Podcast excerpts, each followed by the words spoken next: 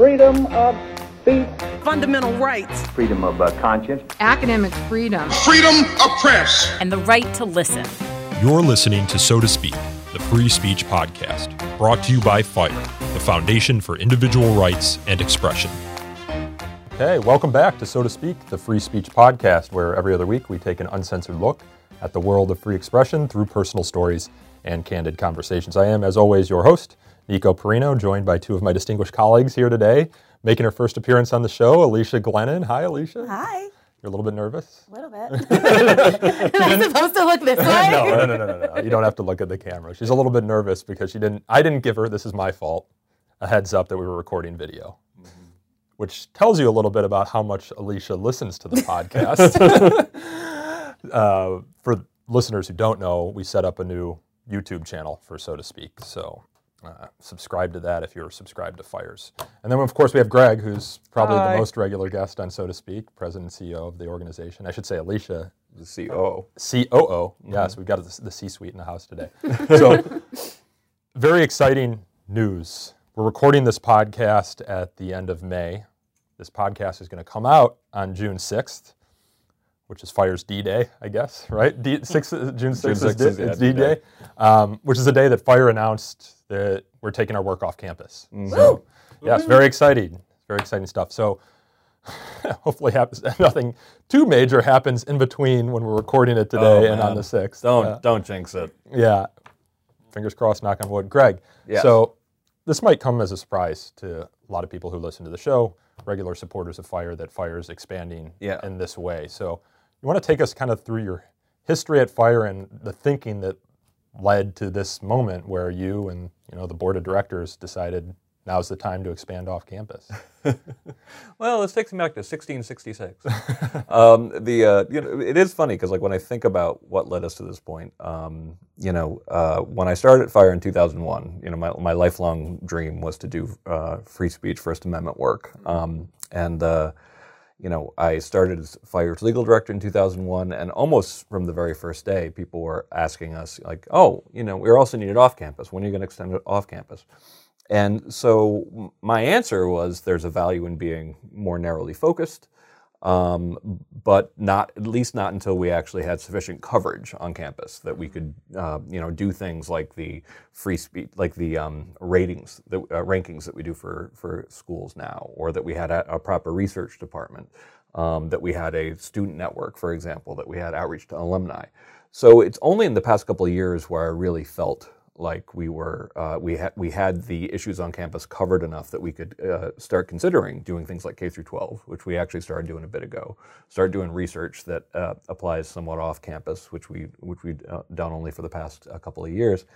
Um, and so we were playing with the idea of you know announcing that we were going to go off campus maybe at our 25th anniversary, but um, which, which will be 2024. But what made us decide we have to do this now or as soon as possible was just how bad of a year for free speech 2020 was um, and that we needed something more. and we needed a defender out there that wasn't just talking about the First Amendment, um, wasn't just talking about things legalistically, but talking about things from an unapologetic free speech culture argument. That that essentially, you know, free speech culture is something that that is the um, that it created the law in, in, in the first place.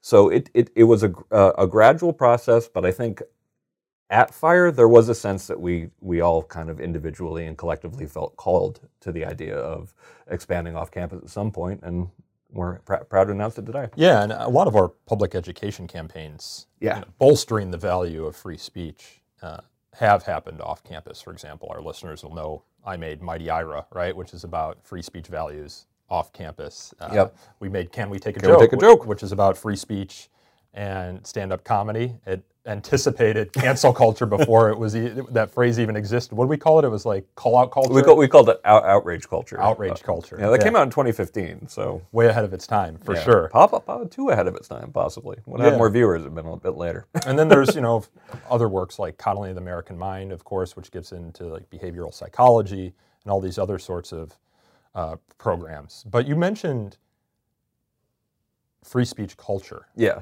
And I'll recall that you and Ken White, uh, friend of the organizations, of course, Popehat, uh, debated whether free speech culture is actually a thing. Yeah. I think this was in 2020 in Reason Magazine. Yeah. Reason magazine. Yeah. And Ken argued that it wasn't. You argued that it was, and you say, you know, kind of our reason for this expansion that we're going to be defenders of free speech culture. So can you unpack what it actually Sure. means, what free speech culture means? I continue to not understand what Ken's point is with the free speech. The free speech culture isn't a thing. I think mostly he means it gets used disingenuously. and It gets used um, by people um, who are being dishonest, who are being hypocritical, and that's something that angers Ken in a way that that I just kind of accept that as part of human nature. That there are going to be people who use the argument freedom of speech for uh, pernicious ends. There are going to be hypocrites. Most people are hypocrites about something, whether they know it or not. Um, I'm a little bit more kind of you know accepting of that fact. I will take people um, being on our side in a particular case, even if they're on the wrong side in another one. I'm perfectly happy to work with people who, um, you know, there's, there's a Frederick Douglass quote that I'll work with anybody to do good, but no one to do evil, you know, which, which is something I agree with. So I, besides the fact that they're uh, bad people and hypocrites, um, the idea that there's no such thing as free speech culture isn't a, isn't a coherent idea. Um, law isn't isn't handed down by God to us. Um, you know, certainly the Constitution wasn't. Um, it took thinking through. It, it, it took uh, philosophical underpinnings. So my point, you know, um, when it comes to uh, freedom of speech, is uh, you know one of the things I try to point out, and I pointed out in the article, was that uh, cultural values are oftentimes expressed in our idioms, and, and popular idioms of, of a time can show a culture's value. And one of the, you know, when I was growing up, um, the idea of saying it's a free country, you know, was just wa- was a cliche. Saying, you know, walk a mile in a man's shoes. Most importantly, to each his own, or to each their own. Um, that uh, different strokes for different folks. Like all of these kind of things, they were celebrating the values of pluralism, the fact that not everyone's going to agree with you, that you might not always be right. These are all things that underpin um, uh, a, a democratic society's belief in freedom of speech from a cultural level, and those have largely fallen out of favor, at least in the past. Yeah, 10 I don't hear those idioms anymore. Yeah, and we're trying to say that like those values actually uh, they're, they're, they make sense for a democratic pluralistic society, and the further we get away from them, um, uh, the worse off we will be. Yeah, I'm glad that that's going to be such a big part of the messaging in our expansion, that we're going to be this cultural champion for freedom of expression, because too often when I talk about these issues with people off campus, and sometimes we even have these conversations internally, we fall too much back on the First Amendment. It's like we defend the speech because it's protected by the First Amendment. But why does the First Amendment protect? Right. Why is it important that the First Amendment protect this speech? And I think this gets to the values you're talking about of pluralism, talking across lines of difference, learning the truth, understanding our world as it is. Your lab in the looking glass theory is super important, and you don't see enough of that philosophical, cultural, principled defense of free speech in America. You don't see it happening. Uh, for example, with this launch, we're putting $2 million immediately into an advertising campaign called Faces of Free Speech. We're going to be talking about free speech as a cultural value. You don't see anyone doing that. So, our goal with the expansion, in part, is to become that rallying point that people can rally behind. That's an organization that's going to be defending these principles in a nonpartisan, you mentioned unapologetic way, Greg. You know, we're not going to apologize, as you talked about um, in some of our internal meetings, for what you see and what we all see here at Fire as a fundamental human right, Yeah, right? and and a, and a, and a good for humanity. Period. Yeah, yeah. And again, getting back to your lab and the looking glass theory, which might be worth unpacking a little bit, this idea that it's important to know the world as it actually is, especially when there are things that are scary or disappointing Yes. or frustrating about the world, right? We shouldn't hide from it. It's like Jonathan Rauch said, it's you know the equivalent of breaking the thermometer if you don't like the temperature, right? Yeah, to, disprove global warming, break your thermometers. You Yeah. know, it, it's uh, and it is something that I think is underappreciated. Just the idea that um, I, I think that partially, you know, the the kind of people who who saw themselves in Plato, you know, um, who, who who dominate sort of intellectual circles to a degree, you know, had this I- idea of sort of like the perfect form of objective truth, which is to me always been kind of a silly idea to begin with, but it's something that that uh, a lot of times intellectuals take very uh, very seriously. But it muddies our discussion of freedom of speech because one of the defenses of freedom of speech is that it's for producing truth, and that gets you into this pointless argument about does objective truth exist? Um, it- you know, and the argument that there is no such thing as objective truth leads some people on campus to say, well, therefore, then free speech doesn't matter if objective truth can't be known. Again, I think this is a silly argument, but it misses what the truth is of someone knowing someone's opinion. The, the, the, fact, the, the, the fact is that yes, your uncle's assertion that lizard people, you know, live under the Denver airport and control the world is not true. Um, is it really good to know that your uncle thinks that? Uh, you know, if you're, particularly if you're going to like, you know, go on a date with him. If you're uh, uh the, I guess you shouldn't. Uh, I, guess, I guess you shouldn't go on a date with your uncle, but for someone else, you know, like like the um, that you should. Um, that you that that's valuable for people to know, even things that patently aren't true, because that's most of you know what motivates people are, are oftentimes very mistaken beliefs. They're, they're, it's important to know that if you actually want to understand the world as it is. Yeah. So Alicia, sort of a secret engine that makes everything work here at Fire. As oh, I, I, don't, I don't want to introduce uh, uh, Alicia. Um, she, she's our she's our COO. Um, we got her pretty close to right out of undergrad, and very like very early on, Robert Shibley, the executive director, and I were like, "Yeah, I think she could kind of run the place." So, so, so we, we've been very lucky to have her from a, from an early age. Yeah, I've been at Fire for ten years, and I've been here the fewest number of years. the people at this table. Alicia, what year did you start? 07. And how many how many fire employees were there when you started? Twelve. And Greg, I'm assuming there was like three or four when you started. I think I was employee number six. Employee number six. And right now, Alicia, how many employees we have? 85, 80, low 80s. Yeah, it's incredible. It's incredible. How, mu- how much we've grown. So I, I want to put it to you. Greg mentioned um, the on campus work, obviously, which is our bread and butter. We're going to continue to still do that, right? Yes.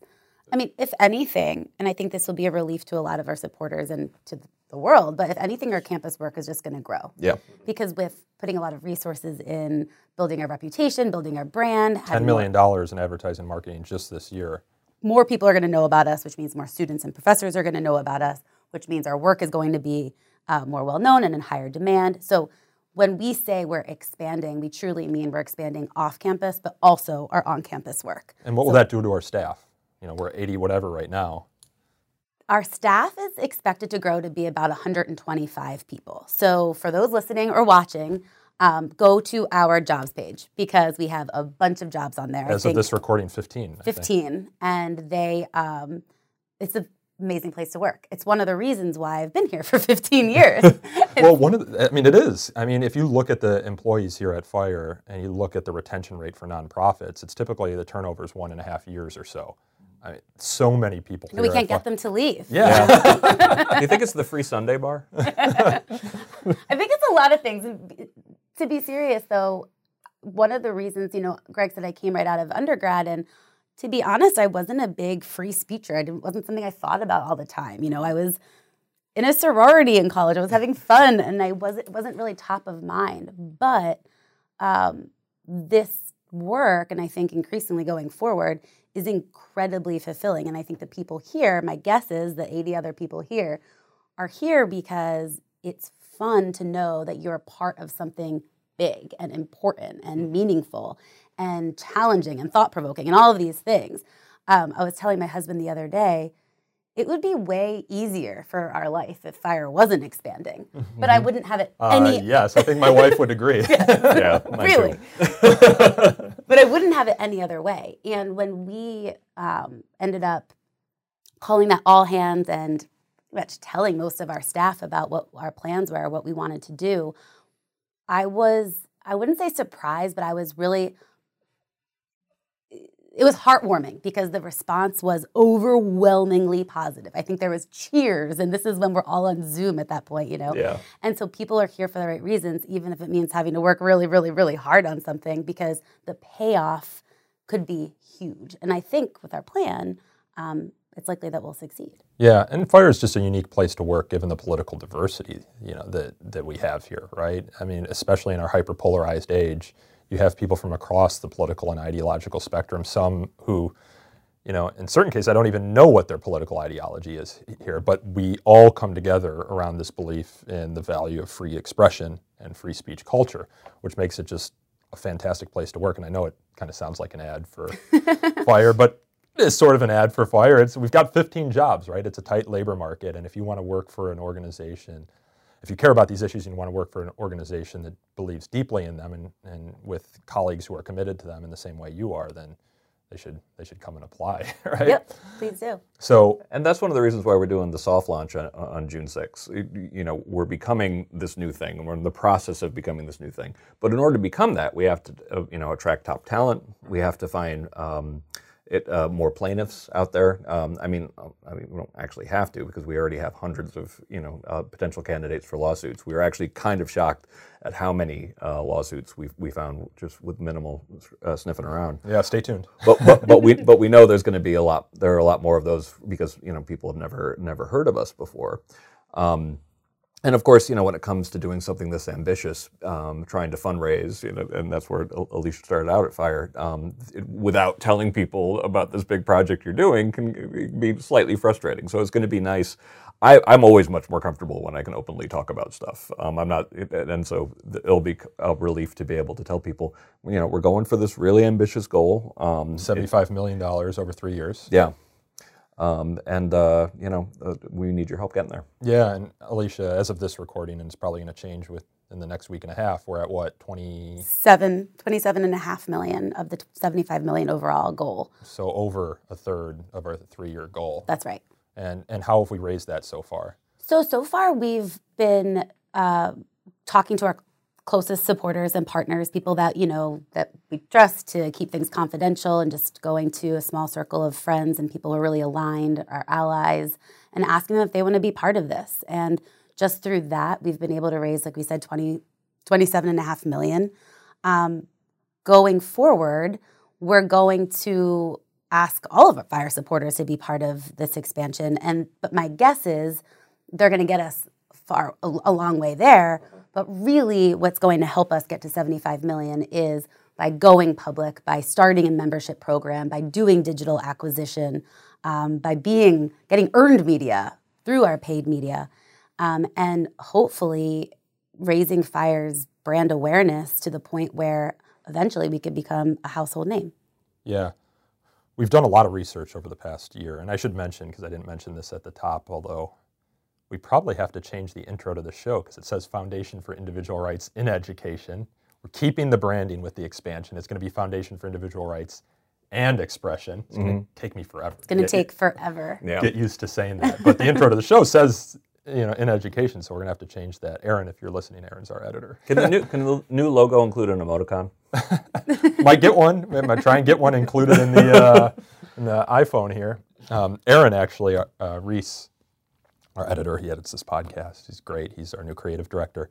Um, has created Fire a Giphy account where we have all these gifs that you can insert Yeah. into text messages and anywhere, and it gets millions and millions of impressions and views. Um, people use them, which is really awesome.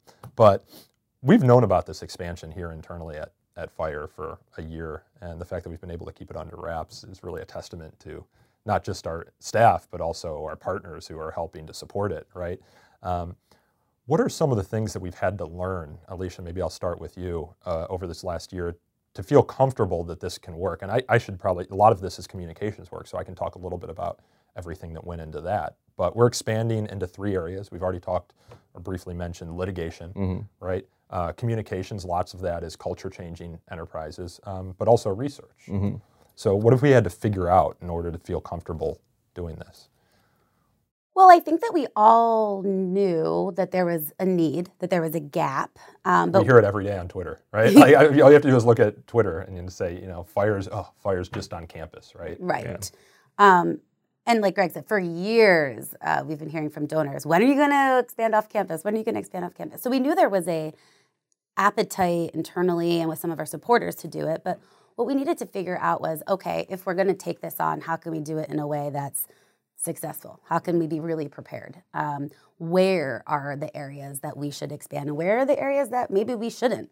And so, one of the first things that we did was we started working on a strategic plan, a big business plan. We did a lot of um, market research to figure out okay, well, we know that there's a declining culture of free speech, but are there is there an audience that will listen to our message and how receptive will they be? Can we move them?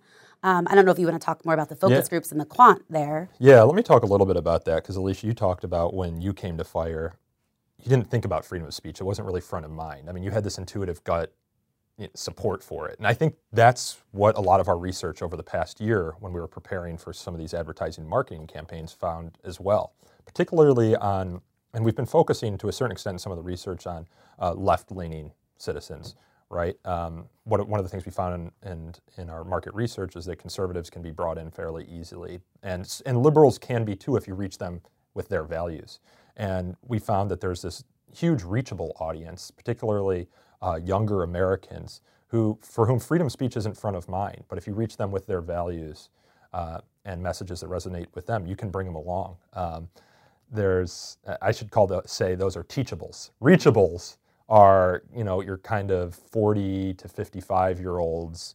Um, and all the way up. And, and all the way up, um, who are already on board. Teachables are, are, tend to be younger. And then there's millennials, my generation, which uh, we've been referring to as into deepables. Their values are fairly set, uh, and those values, there are plenty of us that support free speech. I'm one of them. Um, but there are some of them who just, we, we can't find advertising messages or, or free speech messages that are really going to resonate with them in the same way they resonate with others. So we've done, we've done a lot of market research, you know, not just along um, political lines, left, right, but also demographic lines, right? One of the things we found uh, with minorities is that, you know, they just don't think free speech is for them, right? But we found that for many of them, they understand how important it has been to uh, social justice movements, civil rights movement, gay rights movement, all those movements uh, over the course of history. And if you reach them with the right values, you know, that kind of explain the history of free speech in America. And, and to be clear, w- what we mean by free speech isn't for them as if they're not people who benefit from freedom Correct, of speech. Yes, not, not, not, that they think censorship is swell. Um, Correct. And, and, and, that's and that's one of the things that um, I, I do think uh, is so important in the messaging is to, is to make it clear that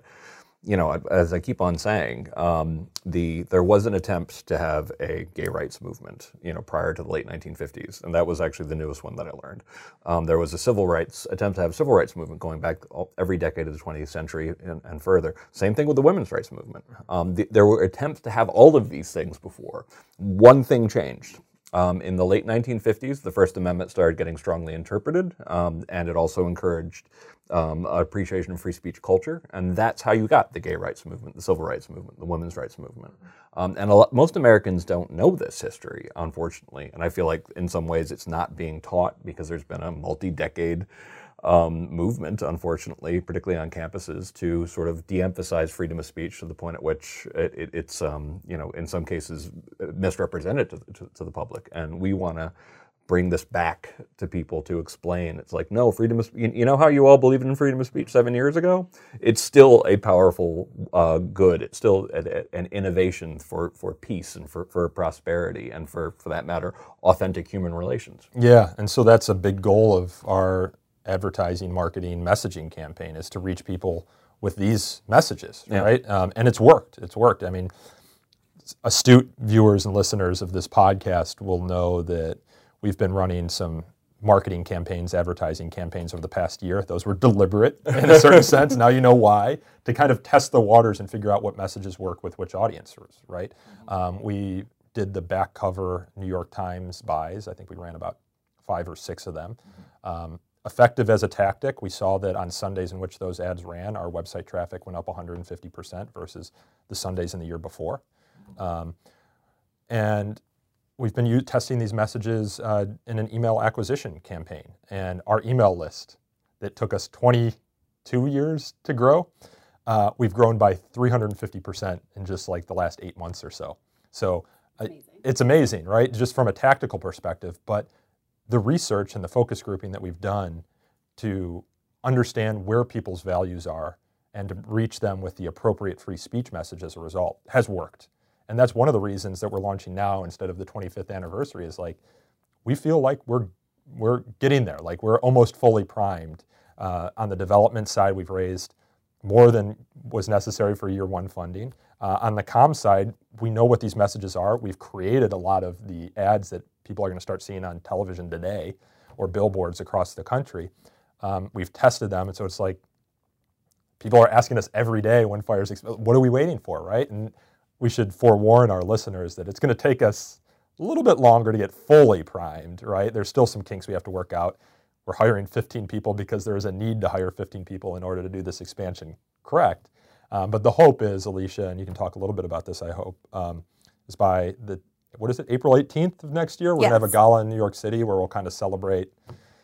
It's not our coming out party, but it's, you know, we're hopefully staffed up to Yeah. a significant I degree think and I ready to see go. the 18th is just really like a big free speech celebration. With Party. Big party. Um, and bringing together people from all over the country who care about this, who's maybe people who've been there from 1999 from the beginning, or maybe new people who are hearing about us today for the first time with the expansion. Um, but anybody who cares about free speech should come. New York City, Greg and I will be there. You'll be there. April 18th, April 2023. 18th, 2023. Uh, save the date. And Uh, is there a way that people can get in touch if they're interested in like buying a Yes, ticket or a just email events at thefire.org. And our events team, and I'm on there too, um, we'll get back to you. Can you tell, tell us a little bit about these fire? You said mentioned fire member. I know we had a meeting yesterday, kind of going through once we expedited our timeline for the launch, what that actually entails. So don't take this to the bank. Did we tell Greg we're going to have fire members? um, so, fire is al- not always, but for the last several years, we've always had Ember Club members. And these are our top donors, right? These are people who have a lot of capacity and they've been incredibly generous with it. But now that we're trying to get a million followers, which we can talk about in a little bit, uh, part of that is going to be having a robust grassroots small dollar membership program. So we'll now have FIRE members. And this means anybody who donates $25 or more becomes a FIRE member. It comes with benefits. And for a limited time, we will have very cool t shirts We going hope they're out. t-shirts. Yeah, we're designing them right now. Yes. um, Might take some time to get in people's mailboxes, Right. supply chains, design time, but, but they're going to be very cool and, and comfortable, which is important to Greg. and comfortable. Extremely important. to me. and so Otherwise, people don't wear them. yeah, that's true. you're right. You're right. And now we'll have a lot of walking billboards, hopefully, for fire and And for free speech. for free speech. Yeah. We'll probably, maybe one will say, free speech makes free people. 'cause we Yeah. seem to like that one. That's our, that's one of our campaign tags. Yeah. Um, and so the goal is over the next several years to get 40,000 small dollar donors all across the country, um, a diverse base of donors who care about free speech. And we'll be kicking it off with the membership program and giving the giveaways for the t shirts. Can we call them the fire pyros? Light, light a fire for fire. you tell me. I have this terrible idea. Greg, can you talk a little bit about the research portion of the expansion? Yes. You know, we litigation, right? And that's so. There's three main things we're asking people is right. You know, uh, send us your talent if you're looking for a job or you want to do this full time. Yeah. Go to thefire.org slash I think it's jobs, or careers or something. Um, apply. Look at what jobs are available. Uh, send us your cases, right? We're now starting to take cases off campus, and later we can kind of talk generally about what that might mean send us your financial support and other you know other sub- subscribe to us on social media the fire the fire org at the fire org or join our membership program by donating $25 and getting a free t-shirt. $25 or more. or more, thank you. Important right? You can't take the development out of the girl. well, well, i think our margins are right? Uh, someone just said it's like $13 per t-shirt right? So we're fire you're only really donating like $11 if my math is right um, or more is important. Oh, so the or more is, is important. Yes, of course, the cause. Um, but so we've talked about litigation, the communications campaigns, how we've tested that. The Enes Kanter Freedom Beijing Olympics Yeah. um, thing was really important for us figuring out the playbook moving forward on comms side. But the, we haven't talked yet about research. Sure. That's the thing I get the most excited about. Um, but that's, you know, uh, fire. Um, when fire, uh, when I first joined fire, I was literally the only attorney on staff, um, and that's something I think some of the younger people at fire need to understand is that we were, you know, founded primarily to be sort of like a, a communication shop, um, t- because we thought that litigation was too expensive, it took too long, and so many of these cases on campus are so outrageous that just taking them public would usually win the case. And that was absolutely true. Robert Shibley, our executive director, was the second lawyer to join. And over the years, we, we, um, we've gotten a lot of absolutely amazing uh, free speech law talent. Um, but I've always had an intense interest in psychology and social science, and I started seeing a lot of intersection, uh, um, uh, a lot of intersections between free speech, psychology, uh, constitutional law. Like it, it- it's amazing, like how complementary they are, but these two fields don't talk to each other enough. So I joke that I used to pretend to be Fire's social scientist. Um, and I was able to add um at one point people like uh, Pamela Paresky was my um, research uh, uh, chief researcher for a couple of years, and Eli Feldman, who came over just as my, my regular assistant, was um, uh, someone who had a background in psychology uh, while we were working on um, coddling the American mind. Uh, but now we've been able to actually expand to have a proper research department, including you know luminaries like Sean Stevens, you know who, who does amazing work, Komi Frey, um, uh, who, who does our, our scholar our scholar database. Um, and the idea there is to be able to, um, uh, when to, to be able to pr- pr- produce much deeper content when it comes to a free speech case. You know, when you're talking about like the latest cases going on, the case of, of jo- uh, Joshua Katz. Yeah, over at Princeton. At, at Princeton, who, who just today was announced that he, he was going to be terminated. Um, it's important to understand that that's one of 600 attempts to get professors fired. Um, you know, going back to 2015, well, more than half of those just happened since 2020. And be able to say some of the stuff definitively, you know, just with numbers and stats, is really helpful. But what's also helpful is this interdisciplinary approach, and that's one of the things that we're also launching um, with the, with the research department is is what we plan to do an interdisciplinary journal of freedom of speech, so we can bring in things like social, moral, behavioral psychology, and freedom of speech. For that matter, you know, the economics, what, whatever approach to make sure that people understand that freedom of speech is a fundamental value and practically uh, and academic freedom are fundamental values in practically every field, not just you know not not just law. Yeah, this is super important for me too in the communication side, right? Stories are what win hearts and minds, uh, but having research to take those individual stories and and tell audiences how it fits within a broader framework or a broader trend is super important. That's one thing that you guys have been able to do in the research department. The research department is kind of a newer department at Fire. Mm-hmm. Sean Stevens, who came over to us from Heterodox Academy, worked, used to work in the communications department because we were smaller, we didn't have a department for him, but now your Yeah. team has grown out, led by Adam Goldstein quite a bit Oh yeah. Um, but it's super important to like have those facts at hand. And when you wrote that Daily Beast article about cancel culture, being able to point to the number of scholars who were sanctioned for their protected expression was super important. And I don't think that there was any significant pushback when you actually put those numbers out there. People always say, "Oh, it's not real. Show us some real data." I was like, "Okay, we work on campuses. we can show you the data I, lo- I love that New York Times guy who was like, just show me one. I'm like, I think it's Adam Davidson. six, Yeah. 600? Is that good? The, some of the only criticism we got for it were people saying um, using the new Michael Berube, Jennifer Ruth kind of idea of, of were on the academic podcast freedom. a couple weeks ago. Yeah, ago. uh, I'll more about that later. Um, the the um, uh, argued that essentially, like one one of one of the professors who was most clearly canceled due to due to um, something that he had published um, shouldn't count because for whatever reason someone thought that that was you know. The research wasn't itself shoddy, just the finding was something that was considered morally troubling. And it's like, yeah. So basically, like people have, uh, have, have critiqued it by more or less saying, oh, but that scholar, I don't like that scholar. and it's like, okay, that's well noted, but that doesn't affect academic freedom, at least not yet.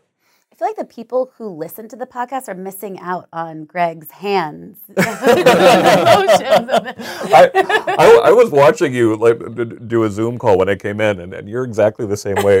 Your, yours are more more interesting. You got a little, little bit of mime in you. when we do when we do media trainings here at Fire, we tell people, especially who gesticulate a lot, you can just just eh, gesticulate as much as you want. We've got fruit just, flies. I just pulled a, a- a mosquito out of the air on my first try. This is just an ad for watching this on YouTube. yeah, right. One other thing that I think we miss sometimes when we talk about research, but is really important to me and I think for the organization, is that we now have a department that can help us measure our own success. Oh, right, And yeah. So if Or we're- failures. or failures, hopefully not. But Yeah. if you're saying like, okay, we have these goals and we want to raise Fire's brand awareness, uh, I think right now when we did a our first was it a focus group or first quant, it was about five percent of Yeah. people, Which was pretty good. which Yeah. isn't as, it's- it's not huge, but it's not nothing. Yeah. Yeah. And- it was prompted. It was like, are you aware of Foundation for Individual Rights, and it does. I think that's how the question was framed. I'll have to go back, but there's like unprompted and prompted ways, and it was five percent. And we're going to be able to just do quick pulses every few months and see is that going up, or even just general questions about your how positive or negative you feel about free speech. Mm-hmm. So we're going to be able to measure if our efforts are making a difference, and we can do that internally, which is a really awesome tool for you know fire to be able to decide if we need to pivot or if we need to change or where we need to expand things like that Yeah, a big portion of insider look at what we're doing here at Fire. That a big portion of what we're doing right now is putting together this dashboard, right, of key performance indicators. I'm so excited. Like, when I realized, like, oh, a dashboard. and we've always tracked metrics here at Yeah. Fire, but but to make it really easy, and and that's something that you know, uh, one thing that not everyone realizes is you know we try to be super helpful if people are looking for data related to anything related to freedom of speech. We we try to do everything we can to help them. Yeah, you're always reaching out to allies and partners, uh, journalists, to say, hey, if you need any data, you know, Yeah. we're the free speech people. We put together a lot of this data. Come to us. We can help you find it. We've got a team that's at your disposal. So, you know, if there are any academics or journalists that are listening to this podcast and you're interested in writing a story about free expression and you're curious what data is out there, our research team can help with that, and it'll become the data will become even more expansive now that Fire itself is expanding off campus. It, it is funny, just like the same way when you uh, start doing First Amendment law, you realize that the universe of full time First Amendment lawyers might be smaller than you think. Um, when it comes to the people who are researching, you know, freedom of speech, expression, tolerance, um, it is it is a smaller universe. Um, but but that's one of the reasons why it's useful to you know get the word out about people who have you know interesting ideas for studies. Uh, oh, I should have mentioned this. We, we actually had we we're doing research grants now. We're doing one hundred fifty thousand dollars in research grants um, about uh, you know uh, about potential uh, projects. Uh, Yeah, free inquiry grant program. Yep. Uh, You can learn more about it by going to thefire.org slash fig, I think Yeah, is what, it, what the short vanity URL is for it. But Greg, I'm so glad you said that because the universe of researchers is small, but the universe of First Amendment litigators is also small. And that's Yeah. another big reason that we're doing this expansion is because we want to build a bench of free speech litigators. Yeah. You know, and there's not a lot of places you go if you want to do First Amendment law. I mean, the plaintiffs in these cases don't tend to have a lot of money, right? Um, I, I was lucky enough to be poor growing up. Um, so when I was offered the job, um, you know, I, I went to uh, Stanford for law school. You know, got an offer at a New York firm that would have paid a lot. But when I was offered, you know, fifty thousand dollars a year to work at Fire, you know, that sounded like a million dollars to me. So I was like, yay, that's that's great. But I had to be especially kind of reckless to focus entirely on First Amendment law in, in law school and, and only settle for a job in this field because there were so few jobs in this field. I think we can really change the atmosphere for future, you know, First Amendment uh, defenders by having letting them know that there, there's hopefully, you know, going forward for years to come, there's a place where hundreds of free speech attorneys can, can work someday. Um, and knowing that there's a position for them out there might encourage more people to go into it in the first place. yeah, I think it's probably safe to say that once we're fully primed for this expansion, it might even be the case right now, that there will be more First Amendment attorneys working exclusively on First Amendment issues at Fire than perhaps anywhere else. I think that's pretty safe to say. Yeah. Uh, so building that bench um, of experience is going to be super important for obviously protecting We people's also rights. have, as part of the staffing plan, we have fellowships and clerkships where every year we get new talent that we can train with the best, you know, hopefully the best First Amendment litigators and lawyers there are here at Fire, so they can go out, even if they're not doing full time First Amendment law, they'll still be trained by us and live their lives and practice law with us in mind. So I think that's also important too. It's not just the full time lawyers here, it's also the training programs that we have in the clerkships and fellowships.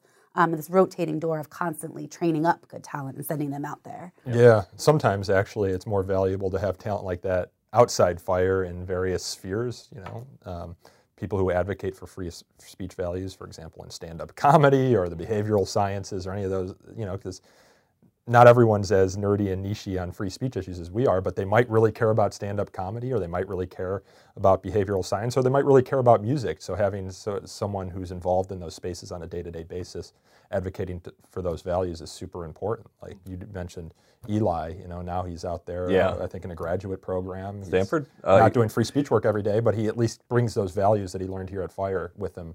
Yeah, Eli's getting his PhD in clinical psychology out out of Stanford. Uh, He's from he's from Menlo Park. Yeah, another smart guy. Eli, Palo Alto.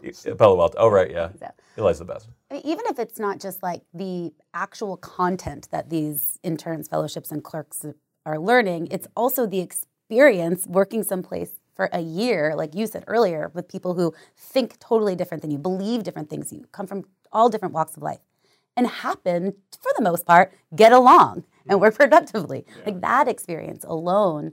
Uh, I think is important to then you know send them out to live their lives, having that in their back pocket and knowing it's possible. We're not just talking the talk, but we're walking the walk in our daily lives with each other here. Yeah. I think one question that a lot of our listeners are going to ask about this expansion is what about the ACLU? You know, when you think about free expression in the United States, I made a documentary about Ira Glasser, the former executive director of the ACLU. You often think about the ACLU. Um, and so they're like, well, doesn't the ACLU do a lot of this work? And, and they do. And we partner with them on campus all the time, amicus briefs whatnot. Um, and now we'll be partnering with them off campus. The important thing to keep in perspective is they have 19 different issue areas, right? Um, the difference between fire, and they often focus on the court of law. Uh, the difference with us is we have one issue area, right? We can put all of our attention and energy there. Um, if you look, go to the ACLU's social media channels right now, now the big issues, and I think they're accurately identified for them because they're within their issue areas, are abortion rights and transgender rights. You know, so trying to compete for space on their social media channels is difficult when those issues are like headline news, covered on cable television every day. Um, we're just focused on free speech issues, um, and we'll be, and we're looking forward to you know partnering with them uh, where we can. Yeah, I mean, we've done litigation with the ACLU, you know, over the years many times. Um, Nadine Strossen, you know, is a great friend to Fire, and she's still a big supporter of ACLU as well. I've been doing a series of um, uh, frequently asked questions um, about freedom of speech with her, and we're out now on like issue like 18.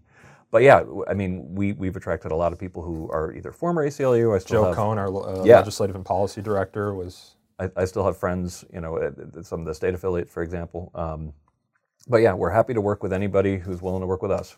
Yeah, yeah, and there are a lot of organizations that work on free speech uh, issues. Um, I think what we see that distinguishes us is that we litigate. A lot of these organizations don't litigate, um, and also we have a very distinct way about thinking of the culture of freedom of expression in a way that you know you don't hear about. Well, one thing that I think definitely makes us different, um, and it's something I'm very committed to doing, is that we are actually a place in which the office has people who vote for different main, mainstream candidates, you know, in elections. When I worked at the ACLU um, of Northern California, when I was an intern there back in 90, 1999, you know, you might you, you either voted Democrat or Green Party. Um, starting at a place, uh, you know, coming from coming from San Francisco, you know, that a uh, lefty atheist when I started at Fire, um, we were pretty much split down the middle between relatively far lefty people and uh, three religious conservatives. One was a Catholic um, and an evangelical Christian. And it was an amazing experience for me to realize that I'd been pretty close minded myself because I kind of assumed that the evangelical Christian there would be the most close minded person when she was absolutely the most curious about where everybody, how everybody came to their beliefs. We could go out and dr- drink and dance with, uh, you know, and hang out. Uh, smoke cigarettes because we did back then. Uh, no- no- nobody does that anymore. Um, and talk about the existence of God, and like, and, and having a group of people who come from genuinely different political points of view, which we tr- really try to mirror to this day. Being friends with each other and learning from each other was one of the things that I think makes uh, Fire unique. Period. I remember when I was an intern in 2010, we were still in the Curtis Center in Philadelphia, was Fire's headquarters. Uh, we had this big kitchen table, and Robert Shibley was still working in Philadelphia at the time. And we'd just all come into that kitchen and just debate whatever was in the news that day Yeah. right? And I think about that today, um, and we still do that at Fire, but I think about that today outside of Fire. It's so hard to talk with people across different uh, lines of difference. But at Fire, it's a value that we sort of expect from employees internally. The idea that there's also going to be this to disagree with someone does not make that other person evil. Yeah. And that we have this presumption of goodwill that just because someone disagrees with me doesn't mean I need to write them off. And that debate and argument can actually change people's minds and that's worth having as a result. Or it's worth having even if just to understand the other side's perspective and where they come from. So it's uh, crucial values. And if that sounds exciting to you, go to thefire.org slash jobs. Also, if you have any ideas of who we invite for our April 18th um, mega speaker, Yes. I, I'm definitely open to ideas. We need a big name. I wa- I was just going to say that, you know, I would even go as far to say, is it hard to be a principled free speech group if you don't have political diversity on staff? I mean, we all have blind spots. We all need, we hold each other accountable. We point out things from different perspectives. And we ultimately, I think, end up getting to a better answer because of that types of, type of conversation. And just go back to the ACLU for one minute. I think something that I think it was you, Greg, or might have been Robert, but from the the very beginning, it was made clear like fire doesn't have to throat clear before we defend speech. We don't mm-hmm. need to say, well, that speech might be horrible, but we're going to defend it anyway. Yeah. Uh, we don't make comments about the nature of the speech we defend. And I think that has really served us well as the years went by. Um, and it's made it easier to, for me and for everyone to see that the power of free speech for good. Like that is the underlying principle. That is what we are fighting for. The speech, you know, that people say, well, fire doesn't choose our cases because we're not the ones choosing to censor. You know, people, do you take more cases on this side or this side? It's like, well, what way are the the winds blowing? blowing, yeah, right? right. Like, Who's we're in, not the ones who's in charge censoring. locally? Yeah, like so uh, we just do the defense work. We're not the, the one censoring the speech. So uh, I think that's a difference. I mean, I'm It is a difference with the ACLU. Nadine Strossen, former president, great friend of Fire on our advisory council. She's come on this podcast before, and we've had it out kind of over that. It's like, do you comment on the content of the speech that you're defending? Like, do you take a position on it? And she said, you know, at the ACLU they did, and they do because they have to. They have 19 different issue areas. You know, if the speaker is saying something about abortions or abortion or trans rights or uh, any number of issues that they defend, racial justice, like they condemn the speaker. Um, fire, because we don't have all those tensions, we just def- determine for ourselves in the litigation sphere, is it protected by the uh, by the First Amendment? If so, we defend it, right? Yeah, well, it, it, and partially th- the reason why um, we decided you have to avoid that is because as soon as you do it once, you're going to be asked to do it over and over again, and then you're uh, and then you're in the um, position of defending the content of the speech rather than the right of free speech. And we're we're not here to defend like the the, the idea that sort of like everybody you know um, is equally right. You know, like is a nonsensical idea. But as soon as you actually start saying, well, well, this person is is despicable, we defend them nonetheless.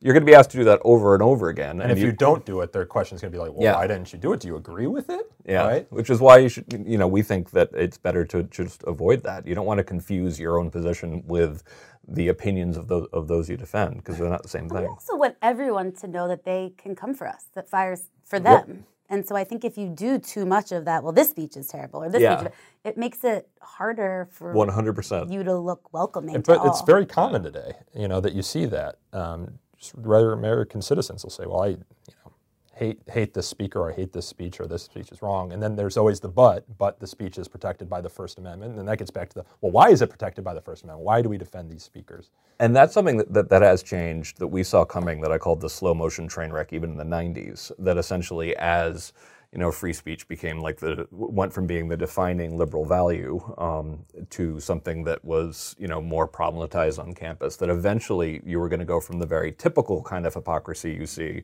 you know, regarding free speech, as people will say they believe in free speech, but they don't like what that person over there said, but they still believe in the principle of freedom of speech to an outright, you know, abandonment of the term free speech to begin with. And I and I've watched people, you know, argue um, that you know even the words free speech, you know, to to some. Freeze speech, you see that on social Oh, media? that, that one dri- dri- drives me nuts. Um, I'm glad I've missed that. yeah, but but the um uh th- that it's like a, it's they're they're trying to act as if it's it's a tainted term, you know, and it's and it's one of those things where when we talk about being unapologetic for it, it's like no freedom of speech. If you're on the side that actually believes freedom of speech itself is the problem, um, then we're going to do our best to change, you know, change your mind on that. And the messages don't need to be that complex. They can be super simple. Like freedom of speech is the ability to be who you are and to speak your mind. Be authentic. Be authentic. Be an individual. Yeah, Uh, and right now, I think one of the things that we saw in our polling is that black, white, liberal, or conservative people hate cancel culture, or the one term for it. They hate, they're scared for their jobs. Um, they people are overly sensitive. yeah, they want to be able to talk across lines of difference, um, and that it's a that we're rel- relatively spooked by uh, a, a, a, smaller number of people. You know, th- I often call it the two percent of the two percent on Twitter. Um, that, uh, that that looms too large in our lives, and I think that there is a hunger and a desire for can I actually say what I think, even if it's dumb? Um, again. Um, or can I even th- say what I think because it might be brilliant? You know, the, uh, I, I think that there's a hunger for people being able to be honest with each other and to be authentic and be who they really are. Yeah, Alicia likes to say the world is just more fun that way, right? like the, the idea to, that we can speak our mind and be who we are, you know. And we're working on a, we're clipping something from my favorite Christopher Hitchens clip right now. You know, even if you are skeptical of free speech, you need to put yourself in the position of like asking yourself, who is it out there that you would trust to determine for you what books you can read, for you, you know, what music you can listen to or speeches you can hear? Like, does anyone in the United States believe that there is this perfect angel who should determine for them what speech they can hear? I, I, I can't identify that person, and if there's someone in the audience who who can, please send them our way. But recognize they're also mortal too. you Yeah. know? Anybody who elects themselves as that person, though, you shouldn't trust. yeah, no, no. Yeah. I'll do it. No, no, no. You just So- proved you shouldn't. So, um, running out of time here. I've got six meetings today, uh, two right after this. But we should talk about briefly in big buckets the sort of cases we're looking to litigate. Um, you know, bring us all your free speech First Amendment cases. Go to thefire.org slash alarm or um, there's a button at the top of our web- website for submitting a case. But um, our litigation team, you know, some some areas that they're exploring right now um, that they want to protect are protecting government employees when the government is investigating or punishing private off-the-clock speech. It's one area. Defending against compelled speech and unconstitutional conditions on speech, protecting the right to protest and preventing protected expression from being turned into punishable conduct, preventing the growth of exceptions to the First Amendment. We often hear about hate speech That's job isn't free one. speech. Yep. Um, no, no new exceptions of the First Amendment. No. Limiting the scope of qualified immunity in First Amendment context. Qualified immunity is uh, a hot topic these days, often applied to other areas of the law, but it's very important in First Amendment work either, as well, excuse me. And then strengthening and clarifying protections from First Amendment retaliation are some of the buckets and the trends that we're looking to litigate. So if anyone has a case in one of those buckets, please Sure. send them our way. We'd be super interested in it. But again, I mean, litigating, I, we can't we can't say this enough, is one tactic among many. We, Greg, you often cite the learned hand quote, right? When liberty dies in the hearts of men, no law can save it, Mm-hmm. Yeah. right? So we also have to fight. The Spirit of Liberty speech, 1944, Learned Hand. Um, we actually have a, a recorded version of it um, by one of our favorite narrators for uh, Free Speech Out Loud. Oh, that's another reminder. It, um, if you sign up to the uh, podcast, so to speak, you should also sign up for Free Speech Out Loud, where we actually do read aloud Supreme Court cases, but also uh, certain articles, and we did the uh, the the, the um, Spirit of Liberty uh, case. And if you Google it, I think our website comes Yeah. up first because we got the, the whole thing on, online. Well, one thing that we were, you know, a little bit concerned, um, which I think I already mentioned, but when, uh, that you know, given that there are other places that litigate free speech, that maybe there won't be wouldn't be that many neglected cases out there. And so far, even just with one person looking into it, we've we've already found hundreds. So um, we definitely want people to reach out. Um, you know, with their cases, uh, but at the same time, there's unfortunately no lack of you know little old ladies who are critical of, of their local government, for example, um, who need help. Uh, people engaged in parody and satire of the local, you know, police department. oftentimes find themselves getting uh, getting in serious trouble, knowingly in violation of the First Amendment. I mean, there are places in the U.S. where they're still telling uh, school kids that they can make them, you know, say the Pledge of Allegiance, which is the Barnette case, 1943.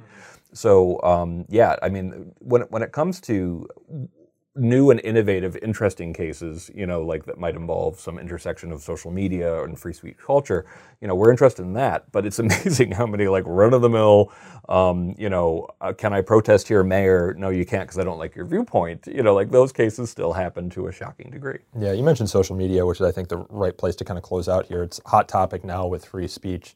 Um, I identified the buckets of litigation. We're talking for litigation purposes primarily about government censorship, Yep. right, Greg? Um, and but to the extent that social media companies are implicated in the broader culture and they send messages about what free speech means in a free society, we're also going to be commenting on that, even if we're not suing Yeah. uh, any of these private social media companies, just as you did, Greg, in your um, open letter to Elon Musk, right? And if you want to talk a little bit about that, because I think it's a good framework for how we think about a lot of these issues. Sure. Well, first thing I want to say is that Alicia Glennon should be doing more public speaking. I, I like the fact that we're finally getting her on the on the podcast. I think that's awesome. So, Fire is not going to join with groups that are saying that social media companies need to be bound by the First Amendment. We're not going to be suing uh, social media companies um, in order to get them to comply uh, with with um, uh, free speech standards that, that only bind the state. However, um, when I wrote that open letter to Elon Musk, it really was for every you know social media um, boss uh, and uh, leader out there.